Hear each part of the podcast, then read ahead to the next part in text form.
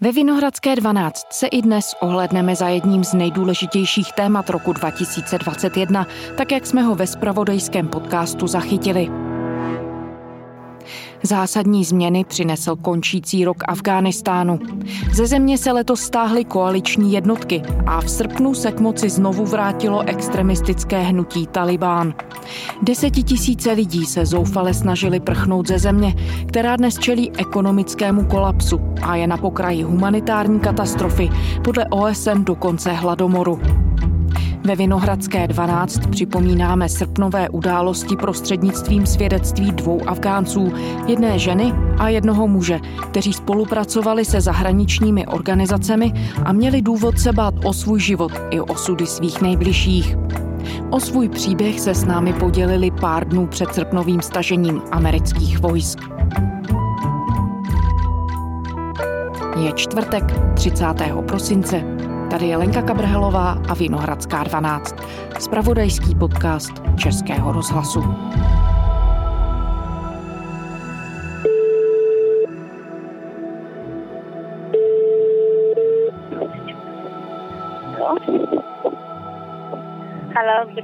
Hello, can you hear me?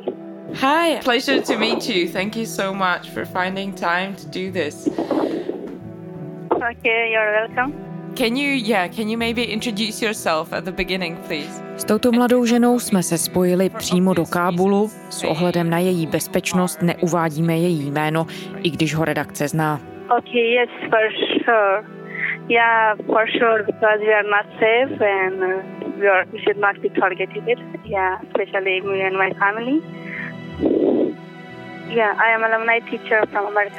Jsem absolventka americké univerzity v Afghánistánu a bývalá učitelka. Vystudovala jsem management a administrativu a práva a mám vystudovanou i matematiku.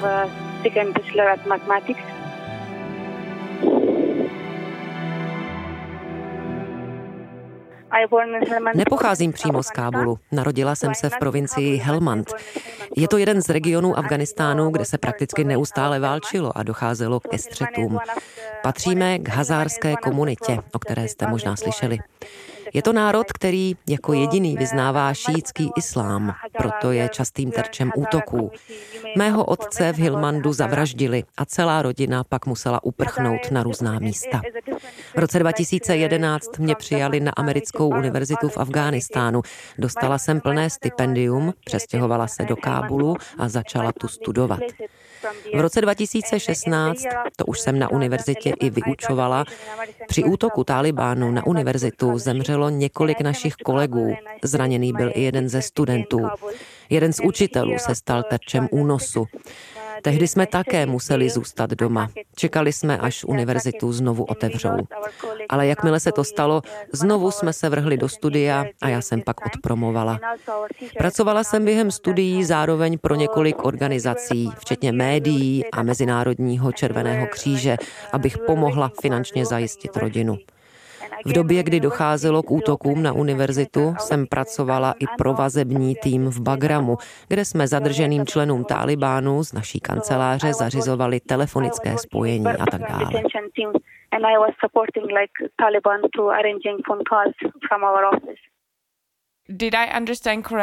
Takže v té pracovní roli jste se setkala i s Talibánem? Já jsem s Talibánem přímo nevyjednávala, ale zadrženým členům hnutí jsme v rámci Červeného kříže domlouvali telefonické rozhovory.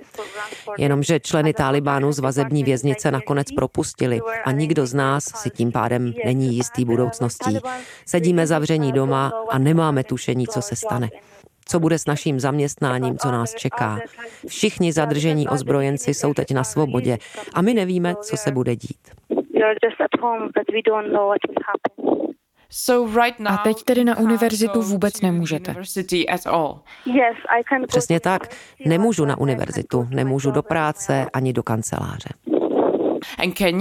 A můžete popsat, jak vypadal váš život v Kábulu předtím, než Talibán znovu ovládnul zemi? Co všechno jste mohla dělat a teď je to mimo váš dosah? Jsme jenom doma, ven raději nevycházíme, protože máme obavy z toho, jak bude Talibán reagovat. A cítíte se v bezpečí? A nebo aktuálně máte pocit, že by vám mohlo hrozit nebezpečí? Ano, jako absolventka univerzity, učitelka a člověk, který pracoval se zadrženými ozbrojenci, mám za to, že můj život je v ohrožení. Ohrožené jsou i životy členů naší rodiny. Potom, co opustí zemi poslední koaliční vojáci, nevíme, co se stane. Život se tu úplně zastavil. Univerzity, školy, banky, všechno je zavřené. Lidé jsou zklamaní a bojí se budoucnosti. Nevědí, co s nimi bude. Můžete popsat, jak to na ulicích vypadá? Tedy, jestli to vůbec jde? Vy nevycházíte vůbec z domu. Já vůbec nevycházím. Nevím, jak by se Talibán zachoval. Nikdo z nás, žen, které jsme zažili aktivní profesní život, to neví. A slyšíte aspoň od ostatních, jak to venku vypadá? Z toho, co mi říkají členové rodiny a sousedé, mi vyplývá, že pokud jste muž, tak ven můžete. S muži zatím Talibán problém nemá. Na ženu teď ale v ulicích nenarazíte.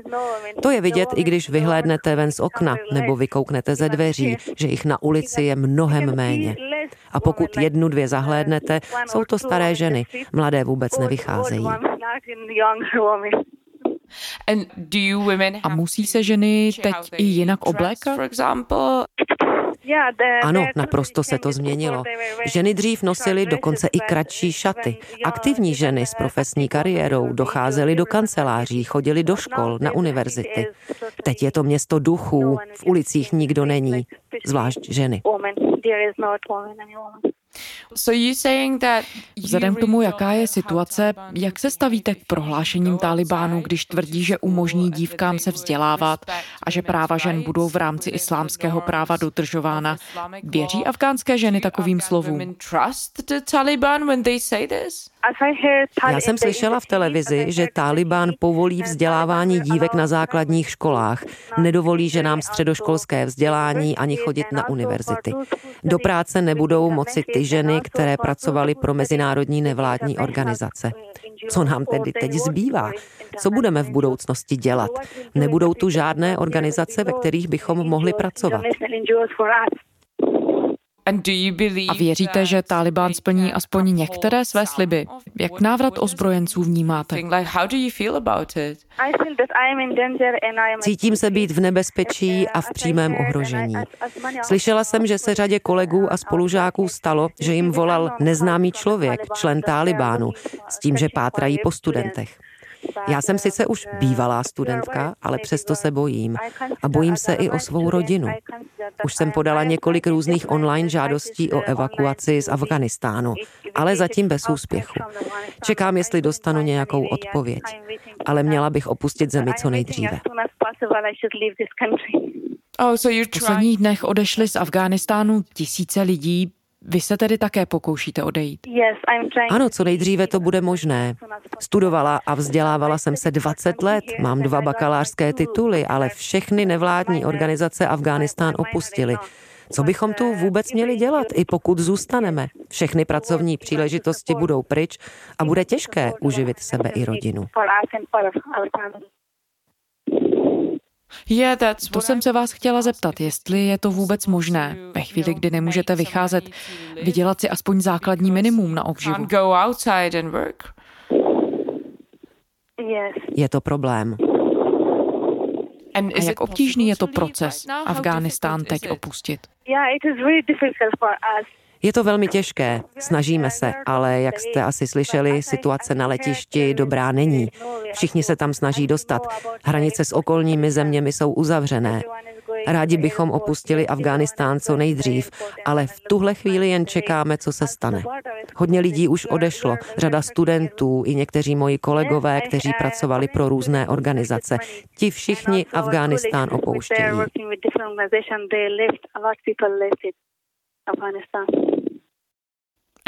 A víte, kam nejčastěji lidé směřují, do jakých zemí a jaká budoucnost je čeká? Ano, do Kanady, do Ameriky. Máte představu o tom, kam byste chtěla nebo mohla zamířit vy? Já zatím nebyla s to takovou možnost najít. Naše poslední naděje je univerzita.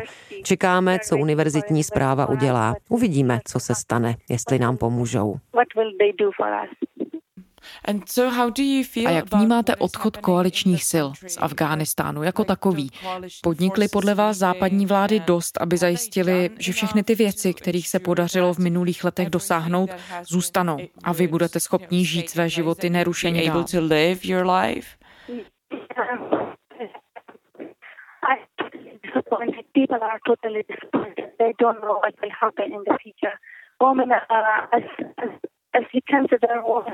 Lidé jsou strašně zklamaní. Nevíme, co se s námi bude dít, jaká bude naše budoucnost. Mnozí z nás studovali na mezinárodních školách, pracovali jsme pro mezinárodní organizace. Teď je potom všem veta. Moje naděje a sny o budoucnosti jsou rozdrcené na prach. Už nám nezbývá ani naděje.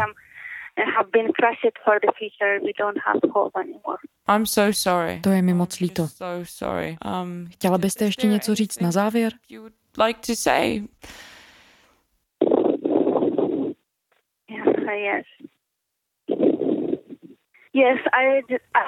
Ano, chtěla bych využít téhle příležitosti a požádat o pomoc. Můžete nám prosím pomoci co nejdříve opustit tuto zemi? Jak mnozí z vás vědí, jsme pro Talibán cílem. Řada spolužáků mě nabádala, ať nemluvím s médii. Říkali mi, stane se z tebe cíl, Talibán se na tebe zaměří. Řekla jsem jim na to, že bych jen ráda obecně popsala situaci, jaká teď v Kábulu je. Může v tom ohledu hrozit nebezpečí i vaší rodině? Máte takové obavy?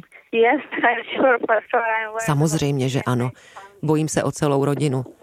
Moje maminka pracovala také jako učitelka. Když Talibán zabil našeho tatínka a unesl našeho strýce, byla jsem ještě dítě. Od chvíle, co tatínek zemřel, jsem se snažila skutečně tvrdě na sobě pracovat a hodně se učit, abych dosáhla na stipendium a mohla odejít studovat do Kábulu. A já s mojí maminkou finančně podporujeme moje mladší sourozence, sestru a bratra. V rodině není žádný muž, který by na nás vydělával. Pokusili jsme se teď zažádat o imigrační víza na všech stranách, ale dosud nemáme žádnou odpověď. Všichni bychom tady raději zůstali a svojí vlasti dál pomáhali. Ale jak to máme udělat, když tu není klid, mír a základní bezpečí?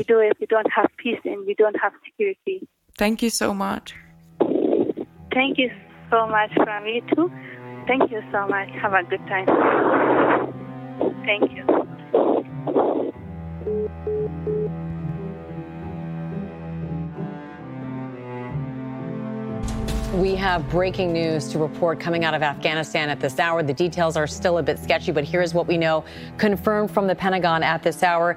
We can confirm an explosion outside Kabul airport. Casualties are unclear at this time. Dva výbuchy u letiště v afghánském Kábulu zabily zřejmě desítky lidí a nejméně 60 dalších zranili. Podle radikálního hnutí Talibán je mrtvých nejméně 13 a jsou mezi nimi taky děti.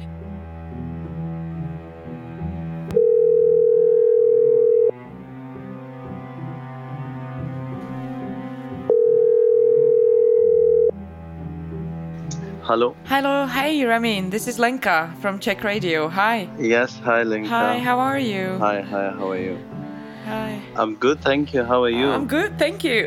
Thank you so much for doing this. Of course. No problem, of course. Jmenuji se Ramin Rahman, jsem fotograf a fotožurnalista a pocházím z Kábulu.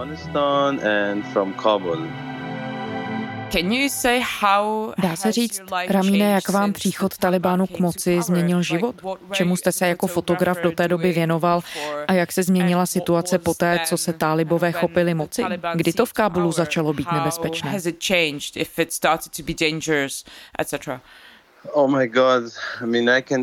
Bože, můžu říct, že se mi život během jediného týdne převrátil na ruby. Žil jsem si svůj život, kolem sebe rodinu, přátele, dům v Kábulu. A to všechno je najednou pryč a já jsem v Kataru na americké vojenské základně jako uprchlík. Během jediného týdne je všechno jinak. Pořád tomu nemůžu věřit. Mám pocit, že se mi to všechno jenom zdá, že to není pravda. Že se probudím a bude to zase v pořádku, ale ve skutečnosti kvůli tomu ani nemůžu spát. Můj život se naprosto změnil.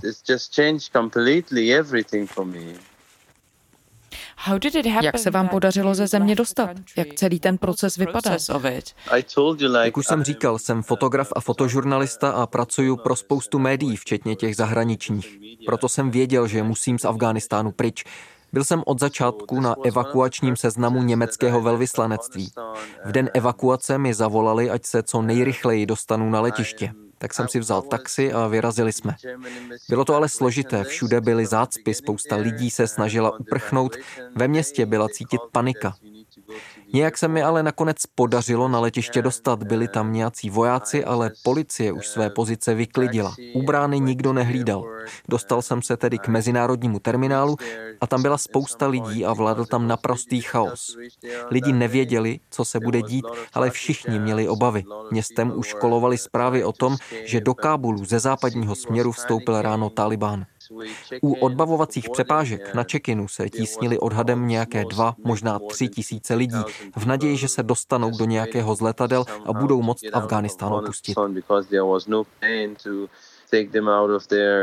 A to se tedy bavíme o minulém pondělku. Ano, den evakuace byl pro mě a pro spoustu dalších lidí pondělek minulého týdne. Na letiště jsem se dostal kolem 11. dopoledne, možná půl 12. Od mých německých kolegů jsem měl informaci, že k evakuaci dojde, ale přesný čas nikdo určit nedokázal. Říkali mi prostě, ať dorazím na letiště a trpělivě čekám, protože moje jméno je na jejich seznamu osob určených k evakuaci. Tak jsem tam přijel a ptal se lidí, co a jak.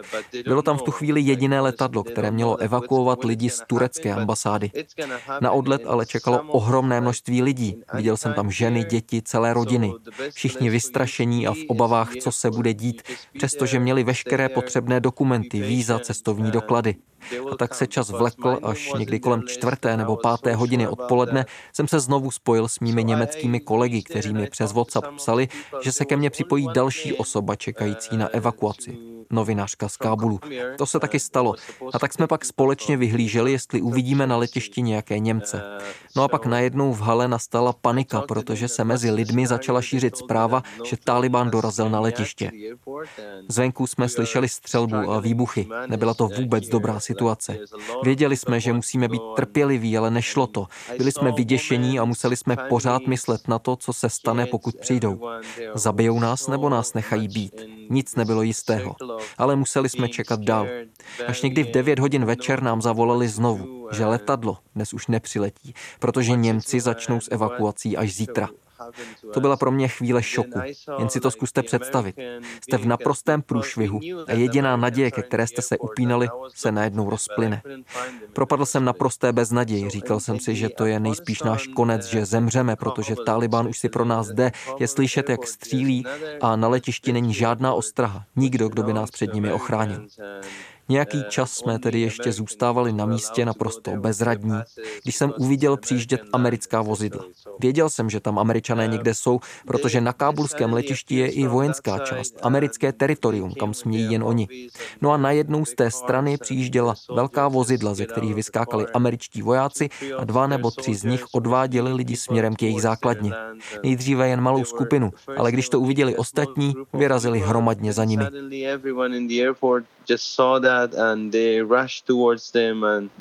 To byl tedy ten dav, který jsme mohli sledovat na záběrech z kábulského letiště? Ano, přesně tak. Spousta lidí za nimi vyrazila a byly to opravdu kruté chvilky, protože spousta dětí a žen v tom davu upadla na zem a jak se lidi snažili prodrat dopředu, tak po sobě šlapali. I tak se ale ta masa lidí dostala k té americké základně, kde nás Američané zastavili a říkali, prosím, tady zůstaňte, nikam dál nechoďte. Tady jste v bezpečí, tohle je americké území, sem Taliban nepůjde.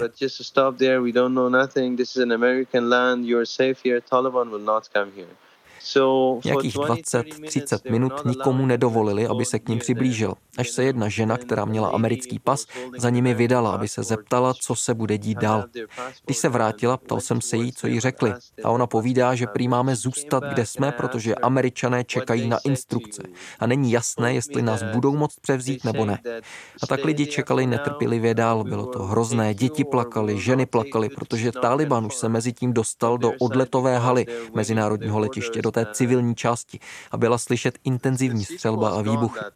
Kábul ten den padl a my jsme věděli, že už to není to samé město jako dřív. Po nějaké době přistály na americké základně letouny, napočítal jsem 4 velké stroje. A pak Američané dali lidem signál, že se tam mají vydat. Znovu se opakovaly ty zběsilé scény s masou lidí, kteří padají jeden přes druhého a způsobují si všemožná zranění. Já byl někde uprostřed a ten dav mě prostě unášel, ani nevím jak. Až jsem se ocitl v jednom z těch letadel. Vůbec nevím, jak dlouho jsme pak čekali. Čas v tu chvíli naprosto ztratil význam. Ale lidi se viditelně uklidnili, uvěřili, že jsou v bezpečí, protože je chrání Američané a nikdo je nepřijde pozabíjet. Jenže potom Američané, ti příslušníci vojenského letectva, začali lidi vyhánět z letadla, že to není ten stroj, kterým budou evakuováni, že musí do jiného. Ale lidé je nechtěli poslechnout, byli zoufalí a nechtěli letadlo opustit. Bylo nás tam možná 1000. Mezi námi malé děti, které málem omdlévaly, protože v letadle se skoro nedalo dýchat a nebyla tam žádná voda. Já na tom byl podobně a tak jsem se rozhodl, že aspoň na chvíli půjdu na čerstvý vzduch. Podařilo se mi dostat až k zadnímu vchodu, ale tam mě zase američtí vojáci nechtěli pustit ven. Tak jsem je aspoň poprosil o vodu pro ty malé děti, protože v letadle bylo už opravdu horko. Přinesli nám, co měli, 4 nebo 5 balení vod, ale samozřejmě to pro všechny nestačilo. Tak si dal každý jen malý doušek, aby se dostal z nejhoršího.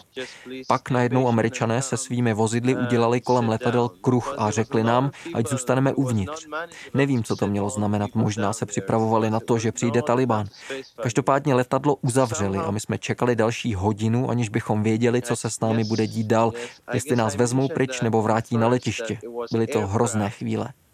A pak najednou pilot oznámil, že budeme startovat, ať se usadíme. Jenže tam pro všechny nebylo dost místa, tak jsme se poskládali, jak se dalo. Někteří lidé museli sedět na sobě. A pak letoun odstartoval a po 4,5 hodinách letu přistál na americké vojenské základně v Kataru, kde se teď nachází.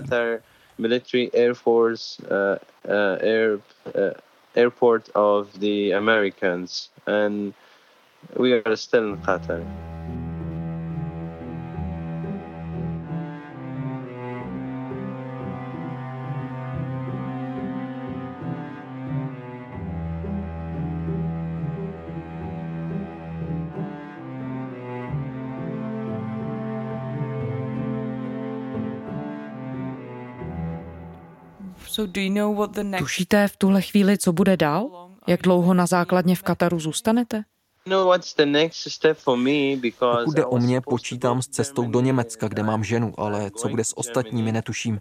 Je tu hodně lidí a přiváží pořád další. Z letecké základny, kam jsme přiletěli, nás přemístili na jinou. Jmenuje se Asselia. Jsme tu 9. den, ale jak říkám, pro mě je cílovou destinací Německo. Už jsem mluvil s lidmi z německé ambasády. Dnes by se tu měli zastavit a udělat nám PCR testy. Brzy bychom měli odletět, ale zatím není nic jistého. Pro všechny zúčastněné je to naprosto neočekávaná situace. Pro Američany, pro nás, pro Katařany, pro Němce. Nikdo nepředpokládal, že tohle nastane a že nás Američané vezmou zrovna sem. Moje cílová destinace je ale Německo. Tam chci.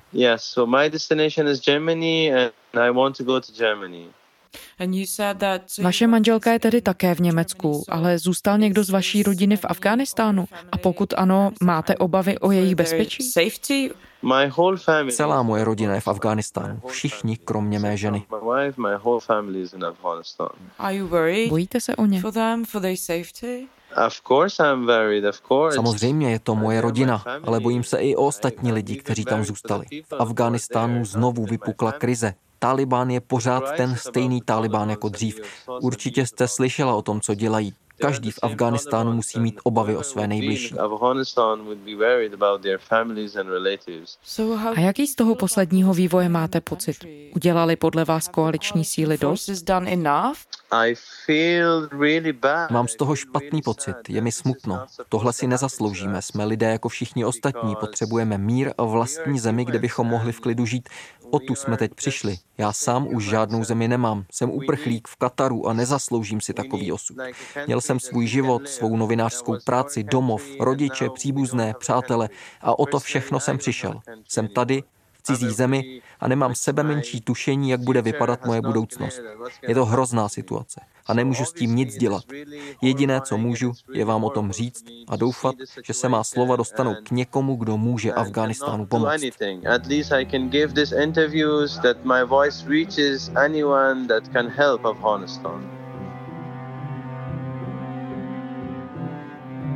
Thank you so much, Ramin. Thank you so much. I really do appreciate it.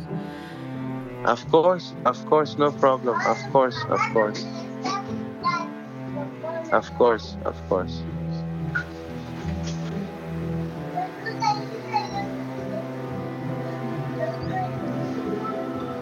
Fotograf Ramin Rahman. Děkujeme za rozhovor.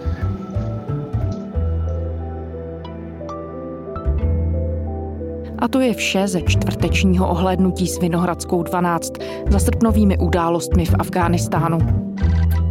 Díky za to, že posloucháte. Kdykoliv se k našim epizodám můžete vrátit na serveru iRozhlas.cz a ve všech podcastových aplikacích. Psát nám můžete na adresu vinohradská12@rozhlas.cz. To byla Lenka Kabrhelová. Těšíme se zítra.